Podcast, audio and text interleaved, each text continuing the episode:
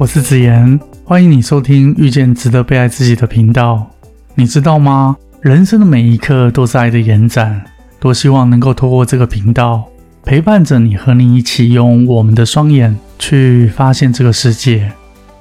看到厚厚的手账笔记本，书写到剩下没几页，突然意识到岁末年终了，二零二一年的一切即将成为过去式。一整年的点点滴滴都将被封锁在记忆之中，成为你今生的过去。光阴似箭，岁月如梭，转眼之间，日子悄悄地来到二零二一年的年终。再过几天，大家准备欢喜地过新历的跨年。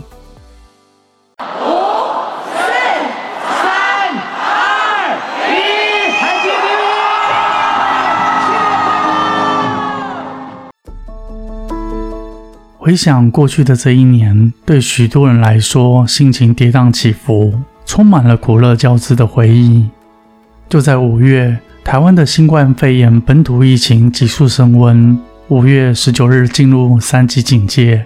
长达两个多月的封锁期，每个人的生活或多或少都遭受到前所未有的变化。有人说，今年是充满恐惧和不安的一年，我倒认为今年是充满坚韧和勇敢无畏的一年。无论如何，我们一起走过来了，也一起经历过了。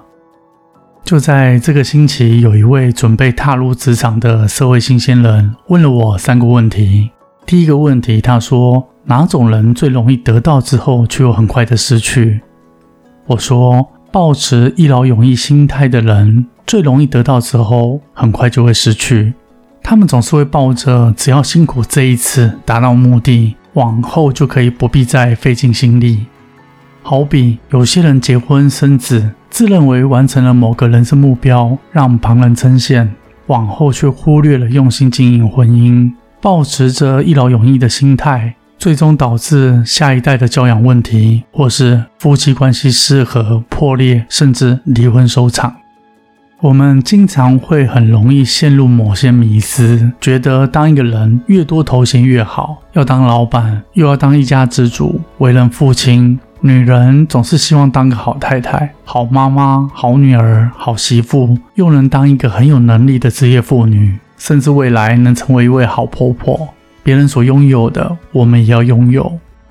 问题在，当我们只专注在要拥有而去拥有的时候，就会不留神地栽进一劳永逸的陷阱里面。当我们做出努力达成某件事或某个目标之后，却忽略了持续的用心，反而得到之后却又很快的失去。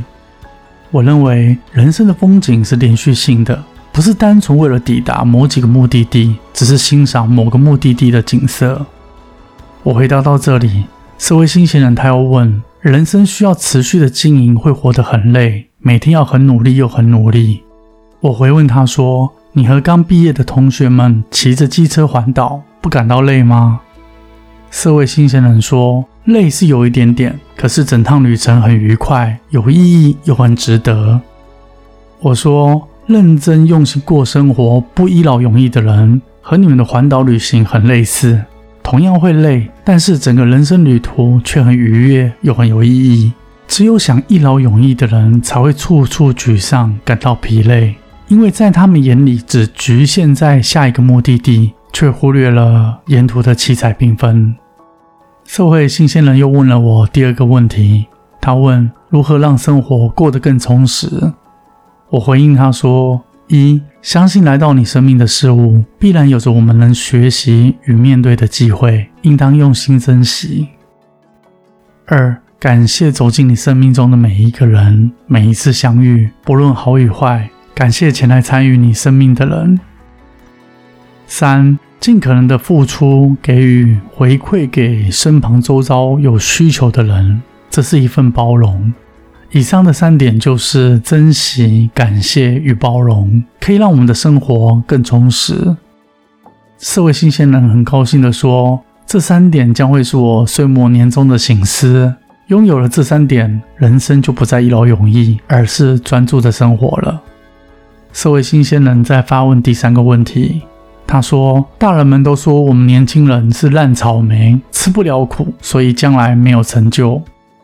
我回应他，吃最多苦、付出劳力的人，将来不一定有成就。许多外籍劳工从事苦力，吃的苦甚至比很多成功的人还要更多，却没有因此换来成功。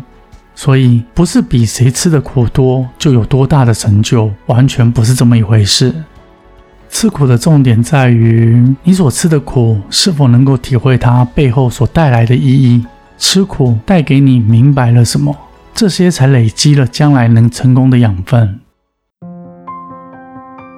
亲爱的听众们，或许你会觉得成年后的自己已经是一个大人了，亦或是老人了，人生不过就是这么一回事，该看的、该吃的、该享受的都享受过了。我们带着过往的旧习惯继续生活，丢失了再次茁壮、再次成熟的机会，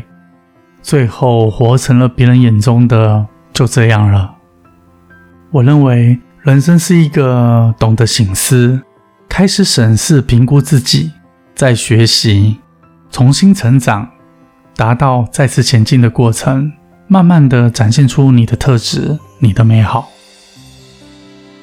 岁末年终，我们的省思与展望，除了珍惜、感谢与包容之外，做好能掌握的分内事务，为自己的生命负责，顺应生命的变化，接受不如预期的结果，让自己有能力、有心力面对生命即将迎来的一切。而我在这个年终岁末，要感谢你一路来的支持与爱护，默默收听这个频道。我想能够真真实实做一件事，回归到最自然、最原始的初衷，一切都会变得很美，而且很好。我是子妍，很高兴是缘分让我在这里遇见了你。